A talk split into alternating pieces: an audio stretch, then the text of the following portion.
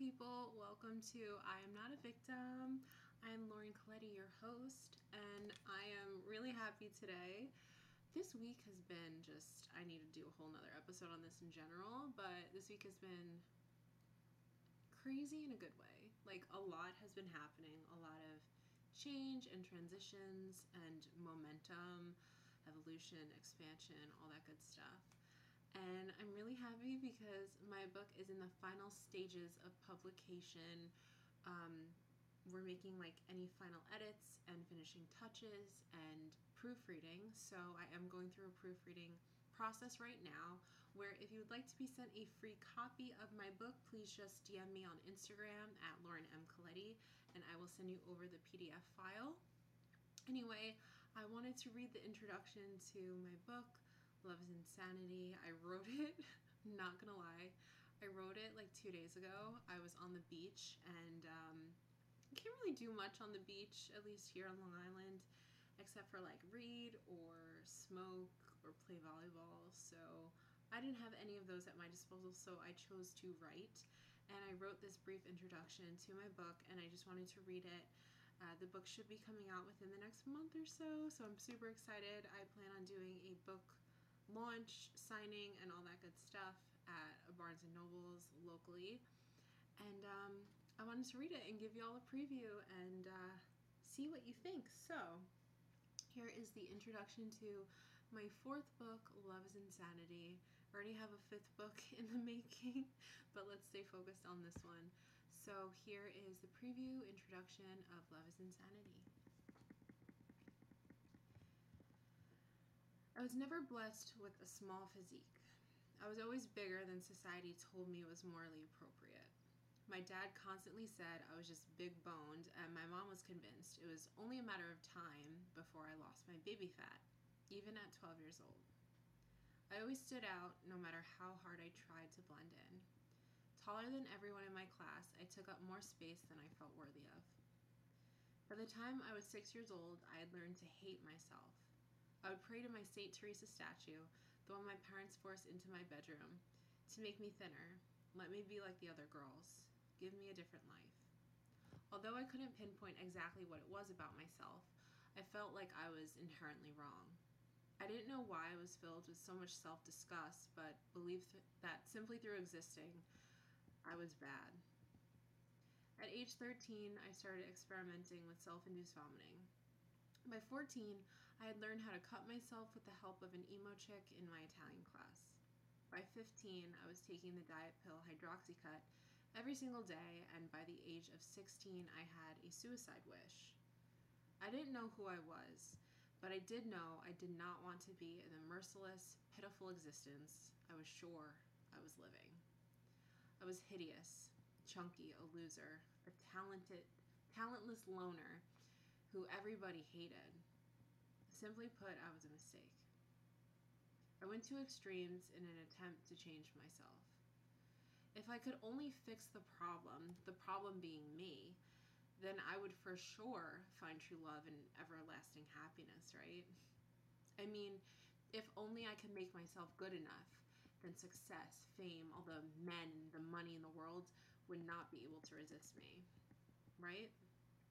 Well, for my 17th birthday, my mom took me to my very first Weight Watchers meeting. By 19 years old, I had tried every diet known to man Slim Fast, Lean Cuisine, Nutrisystem, Atkins, Paleo, Keto, calorie counting, high protein, low fat, low sugar, no carb, intermittent fasting, just to name a few. Nothing had worked good or long enough not even self starvation, to fulfill my wish of looking like Anna Faris in the 2008 movie House Bunny. At 18 years old, I lost my virginity to a guy who told me that he couldn't get off unless he put a pillow over my face while fucking me. It wasn't my tubby body that was the problem, he said. I can ignore that. But what I can't ignore is your ugly face staring back at me. To my dismay, and thanks to my low self esteem, I put a pillow over my face and let him do me anyway. I was sexually assaulted for the first time right off of my college campus several months later. I didn't know what to call it at the time, but the people I did tell, tell told me that it was my fault. Why do I let people do bad things to me? I asked myself. If I had just been smarter, then this wouldn't have happened. I skipped math class for the rest of the semester, and it wasn't until eight years later that I finally reported the assault. My lovely boyfriend at the time called me a whore as soon as I told him what happened.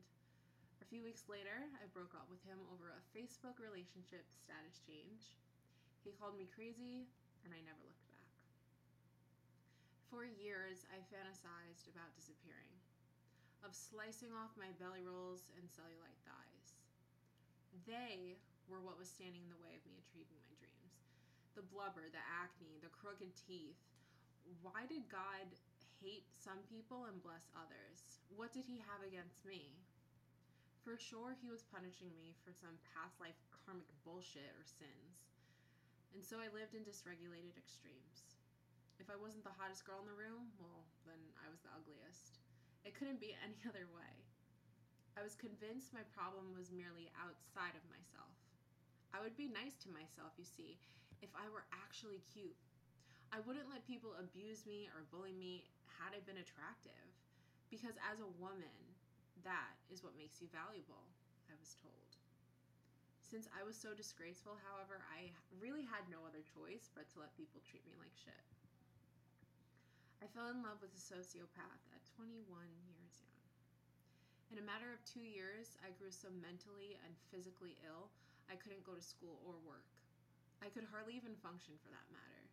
Despite being on eight different antipsychotic medications, I wanted nothing more than to die. I was hospitalized for a suicide attempt halfway through our relationship because I was sure the only way out was death. I was sure of one thing.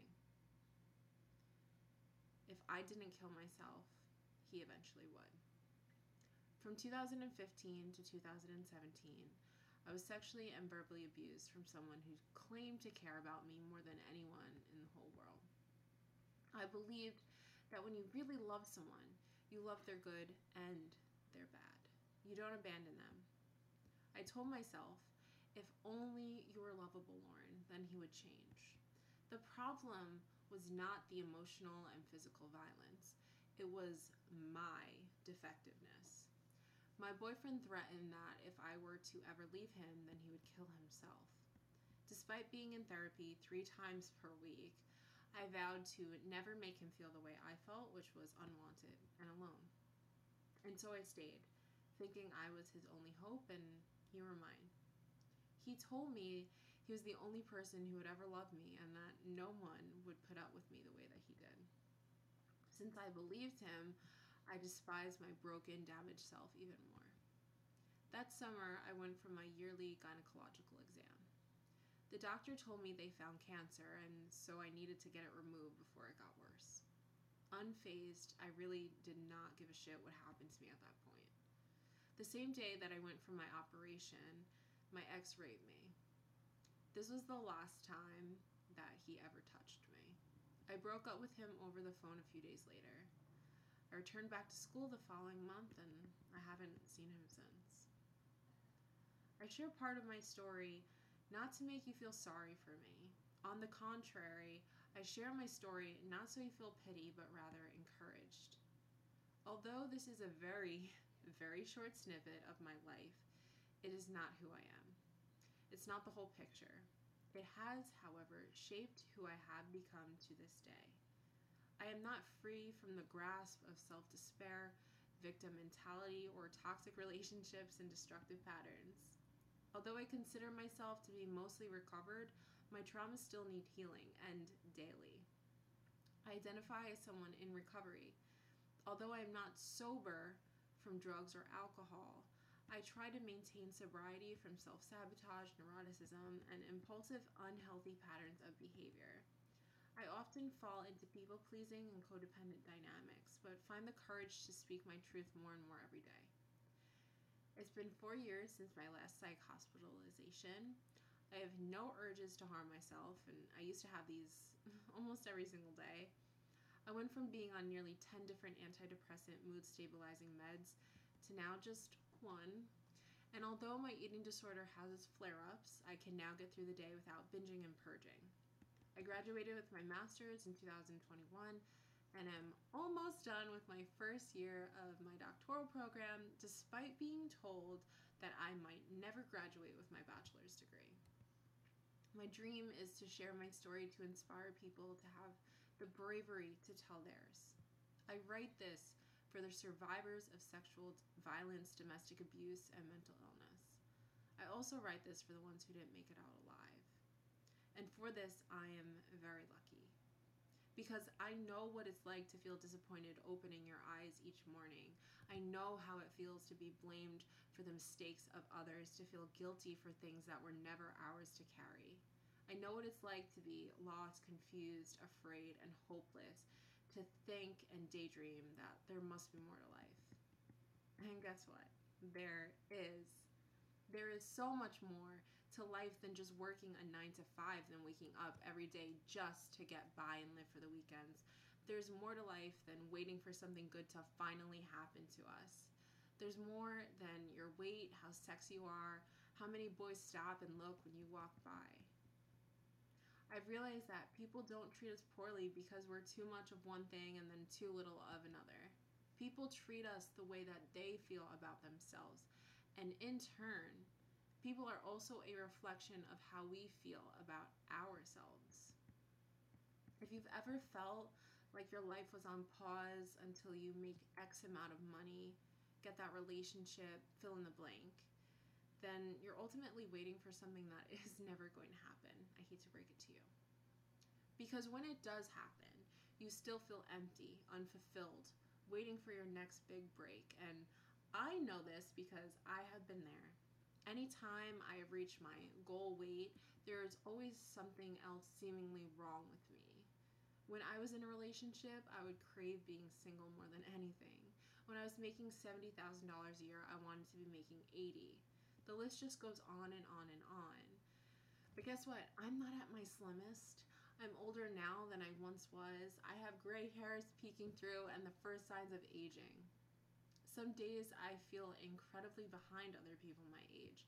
Some days I feel like a letdown, like I'm not where I should be. I don't have a mortgage. I don't have a fiance. My life has been filled with a lot of unfortunate circumstances, and my life has also been blessed by so much good. As I get older, I focus less on what I have or what I look like and more on how I feel and what I have to offer.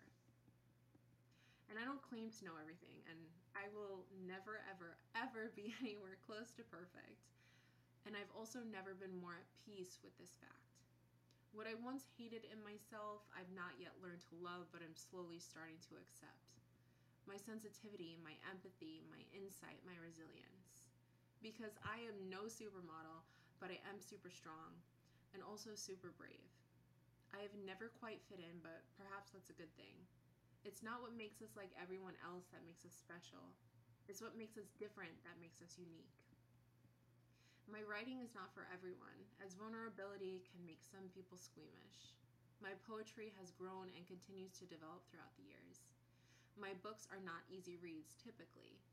They can be dark, uneasy, haunting. They might force you to confront your shadows. They may trigger the skeletons in your closet that you've unconsciously pushed away. Words ask you to look deep within at what you feel is scary, forbidden, raw, and messy about yourself, too. This year has been one of much loss. Grief used to send me over the edge. Having a chronically ill father who died when I was young and being adopted led to a major attachment wound from an early age. The threat of possibly losing someone, it felt like the greatest burden to carry. So I would cling on to things even if they were detrimental, just to avoid the perceived loss. With the death of my grandmother and beloved cat, to the loss of several friendships and a long term relationship this year, I've learned something about myself. Whereas I used to not be able to endure any change without spiraling, I can now gracefully approach transitions without falling over the edge and relapsing. The heavy darkness that used to hang over my head no longer lingers. It took years and years and many tears. But one day I looked up and it was just gone. Some days it reappears, but I don't let it hold power over me anymore. I've always struggled with honesty because I was programmed through years of invalidation to believe that my truth was false, and if I revealed who I authentically was, I would ultimately be rejected. You see, the thing about heartbreak is that there's so many beautiful opportunities on the other side.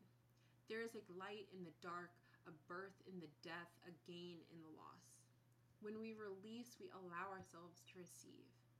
If we held on to our last exhale because we didn't trust the inhale would follow, we would suffocate.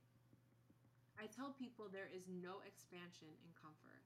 There is no transformation in that which is easy. It is through making those frightening decisions, the ones we work so desperately to avoid, that our lives evolve. What you now hold in your hands is a collection of thoughts, stories, prose, and lessons along the process of my own metamorphosis.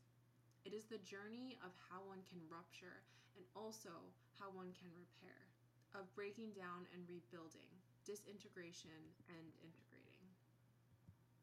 Love is brutal. It's indescribable, unfathomable, and wild. Love is astonishing and disenchanting and splits you the fuck open. Love is, by definition, insane. So, with that, get out there. Love again and again and a million more times. You will laugh, you will cry, you will fracture, you will mend, you will rupture, and you will repair. Love is absolutely fucking insane. Love is the reason that we are here. I dare you to love. The end. Thank you for listening. I hope you enjoyed.